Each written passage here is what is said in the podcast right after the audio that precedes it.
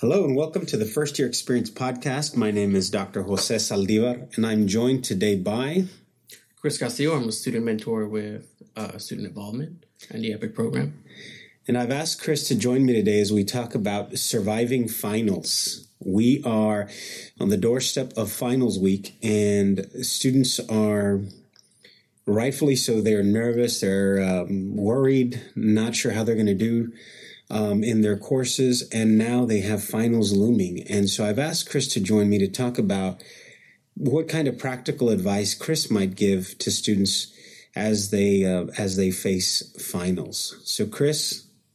So I guess the first thing I'd, I'd mention is uh, if there was ever a time for you to look at the syllabus, now would be the time. Um, if you put it off the entire semester, or if you uh, initially never looked at your syllabus in the beginning of the semester, now would be like the best time, if any. Uh, the syllabus is a wealth of knowledge and information, um, and it will definitely help you understand whether or not you're going to get an A, a B, or a C, um, or if you missed a special assignment or attendance grade you didn't know about because you a didn't go to class or you didn't read the syllabus. So um, to start, I would read the syllabus. Um, some of you uh, may have already received some sort of mentoring, or you may have already been aware that the syllabus is one of the best um, items to have when you're trying to have a successful semester. So read the syllabus.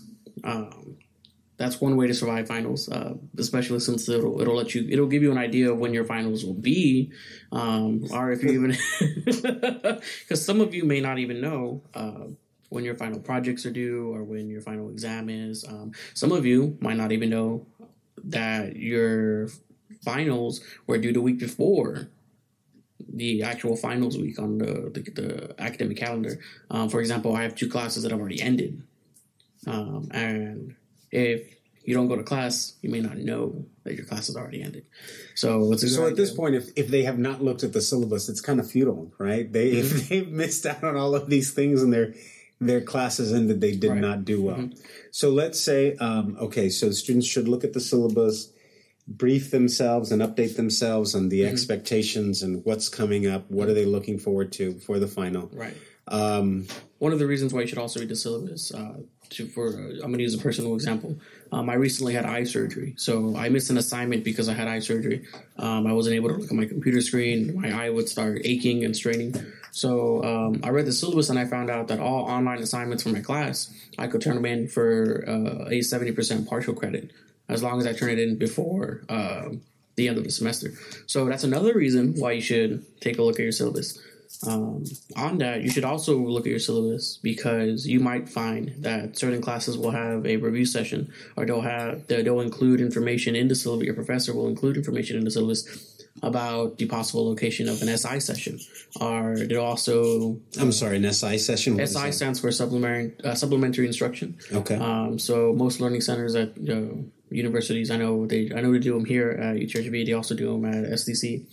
Um, they'll have supplementary instruction uh, sessions, which is uh, typically it's a student or a grad student who's already taken several of the courses. They're very knowledgeable in the content, and they'll lead a, a refresher session. It's usually one day out of the week. Um, during finals, they open the doors to students. So, if for example you're taking a biology course and um, you need a little extra review, um, I would definitely recommend you go to an SI session. They're still active through through finals week, so if you want to get in a little bit of studying, or maybe you're tired of studying on your own and you need a, a fresh perspective on the material, um, SI sessions are are good for that.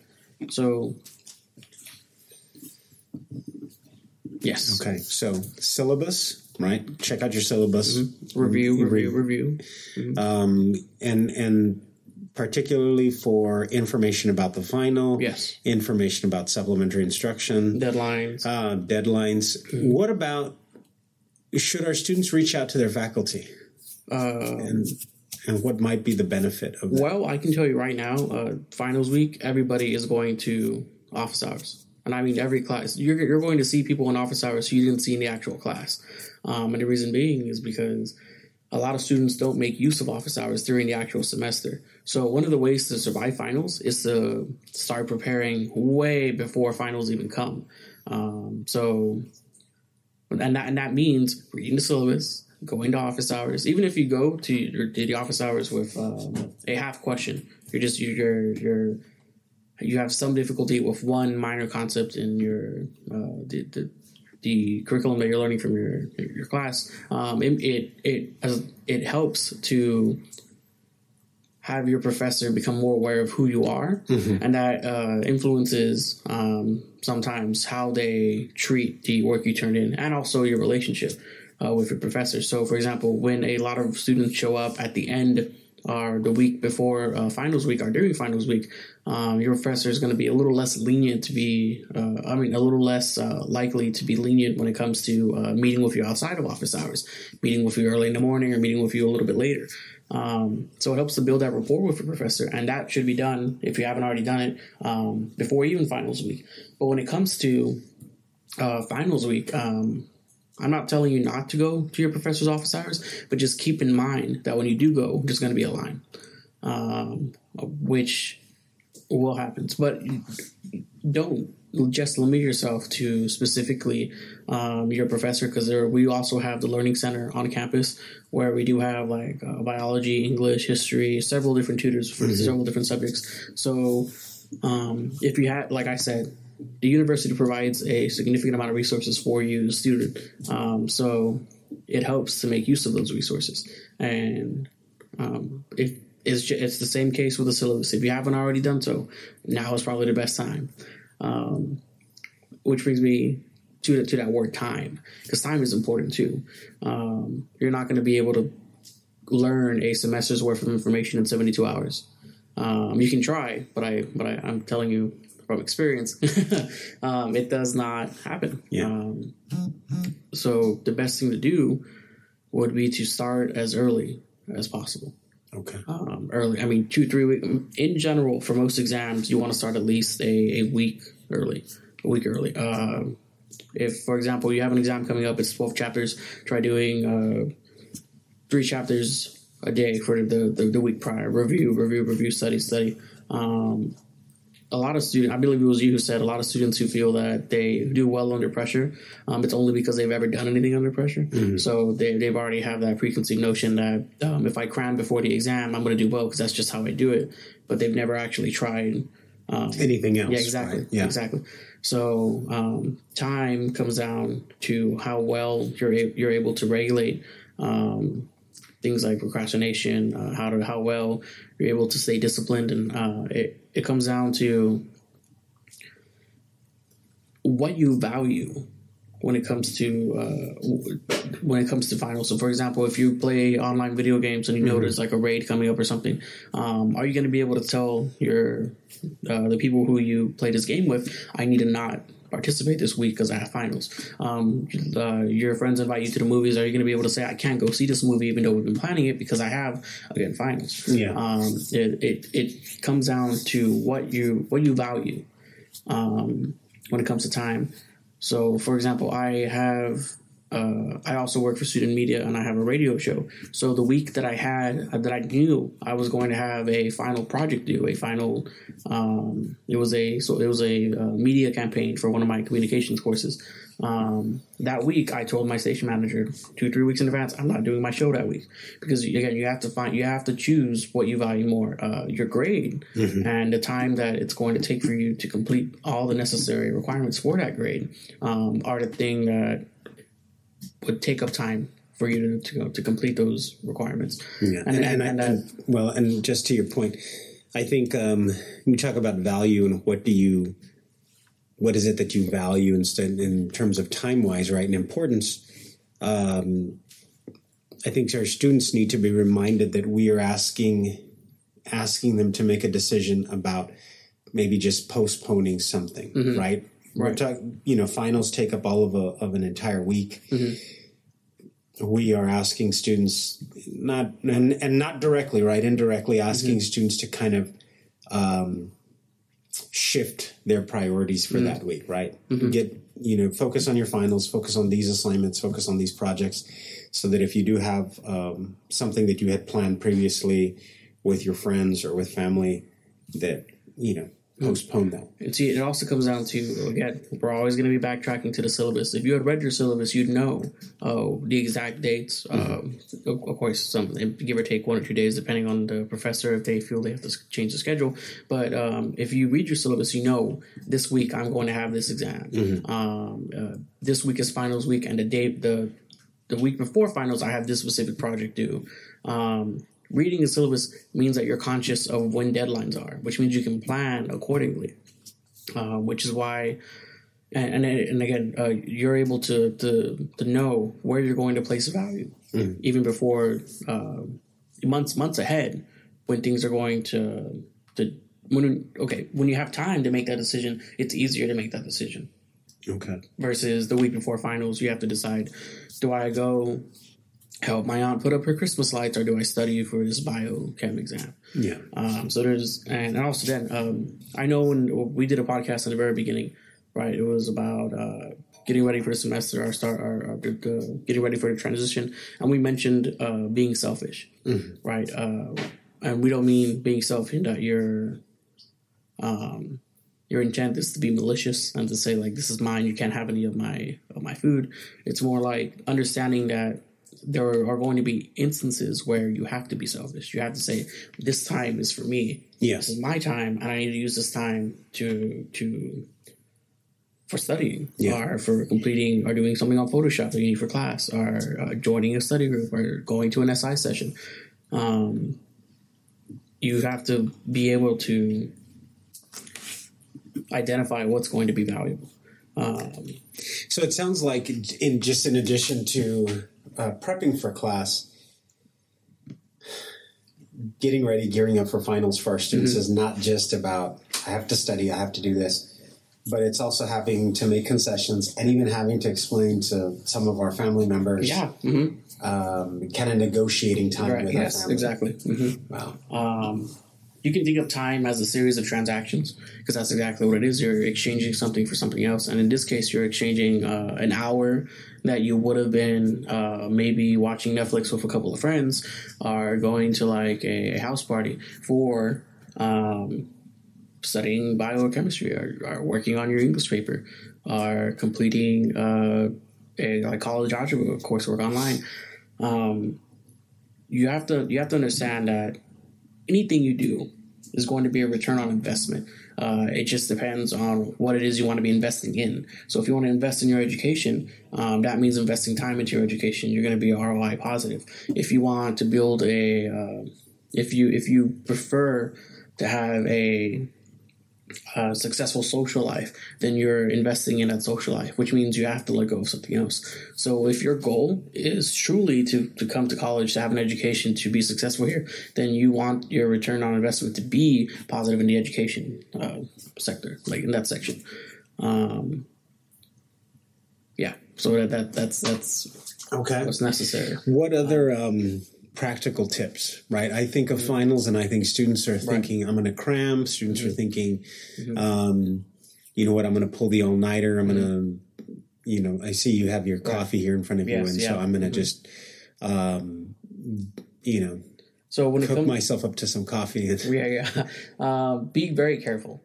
Um, I once, when I was younger, tried to pull an uh, like a dole all nighter, and I had like six venti macchiatos in that time, and um, I could hear not just my heartbeat, but everybody's heartbeat. So in the entire room. So be very careful because you can burn out that way. Um, you you want to when when you're seeking um, sustenance uh, during finals, you want to avoid foods that you are aware are going to make it difficult for you to study. So, for example, if you know, if from personal experience, eating an entire pizza puts you to sleep, don't eat an entire pizza. It and, and it all comes down to what we were talking about with time, placing value on on, on the correct thing, or deciding where to place value. Um, while eating that pizza is going to be amazing maybe eating some almonds and walnuts might be more productive when it comes to um, studying. Um, so, and, and that's true for food. Like when we talk about food and when we talk about sleep, um, knowing that if you don't get your full eight hours of sleep before an exam, um, you have to you have to decide: um, Am I going to stay up and cram and just be groggy and miserable the day of my exam and possibly do terrible because of it? Or am I going to um, get my eight hours of sleep? So, for example, I actually have a, a coworker who works with me. Um, his name is Joe. And he is one of those people who he needs eight hours of sleep in order to do well on the exam. He'd rather feel rested um, during the exam than cram for the exam. Mm-hmm. So he makes preparations to study beforehand. So that way he knows right at nine o'clock he can go to bed. So he studies beforehand. Yeah. Like, like, like we said, it's all about recognizing when your deadlines are and then making the appropriate uh, taking the appropriate steps to ensure that we're ready by that deadline. So he he started studying for his uh, his exams two weeks in advance he creates he buys a notebook and he turns that notebook into a study guide. And he reviews and he studies and he studies so that when he's finally ready and and, and again he's studying at his own pace. So he's able to retain the information uh, in the way he knows he's able to retain the information. Um, so that when it comes to that deadline he's able to take a nap. He's able to actually sleep like go to bed and then wake up for his like 10 a.m class knowing that his method of I needed, or rather his requirement, his need that I need eight hours of sleep to to feel well enough for the exam yeah. is met. What about okay? So we've talked about uh, just taking your care of yourself, right? Um, yes. Tend to go overboard. So pay attention to to what you're eating, what you're drinking. Don't mm-hmm. try to pull an all nighter, yeah. right? Don't try to overwhelm your body. Mm-hmm. Um, put yourself in the best situation, yeah. right, to have mm-hmm. a successful finals week. What about mindset? And so I ask mindset because, um, you know, I saw a student earlier today, and this student was convinced they weren't going to pass the class. Mm-hmm. Now, they've still got a final to think about. Mm-hmm. What kind of, how, what role does mindset play? It plays a huge role. So I'm sure you're familiar with a self fulfilling prophecy. Sure. Right. Uh, um, for those of you who don't know what a self fulfilling prophecy is, um, in layman's terms, and like the most easiest way to understand, um, if you say you're going to do something and you say it uh, enough, uh, you tend to fulfill what you're saying. So, for example, if all, if, if you say um, I'm going to fail this class, I'm going to fail this class. I'm just you know I'm just you you keep you keep um, introducing this idea of failure. There's a strong chance that you're going to fail um, there is a there is a huge impact that positive reinforcement has on your ability to succeed. So if we're able to say like I'm going to pass this class, and um, you keep doing it, and you and you're not only are you going to feel motivated, not only are you going to feel like uh, that you can um, bring um, into reality this idea that you're going to pass. You more than likely will pass. Because again you you you're motivated now. You're able to say like I, with confidence i'm going to pass. Um, all the um, work that would have been seen as uh, something unappealing mm-hmm. if you had a negative mindset is now replaced with something that you, uh, that that is more appealing. Because you're able to say um, if i do this i'm going to pass if I prepare for this exam, I'm going to pass. If I make sure to take this essay to the writing center, um, located on the third floor of the stack, by the way, um, I'm going to pass. um, you know, yeah, being able to, to, to, or rather, just just in allowing that idea to enter your mind that um, I am going to pass. Or for some of you, I am going to get that A. Um, it you're already paving the road for that. Uh, now, granted, some of you may know mathematically that it's impossible for you to pass. In which case, um, good, you read your syllabus. That means that you know that um, you, you read the, the grading rubric and you know that you're not going to pass. In that case, um, that's no longer a question of mindset. That's a, a, a conversation you need to have with your advisor. Okay. Because it could be that if you're R, your professor. Because in some cases, um, for example, I've had I've had professors um, after after having enough students go to them and uh, talk with them and say like mathematically, you know, I don't have enough points and and and they've been consistently going to office hours.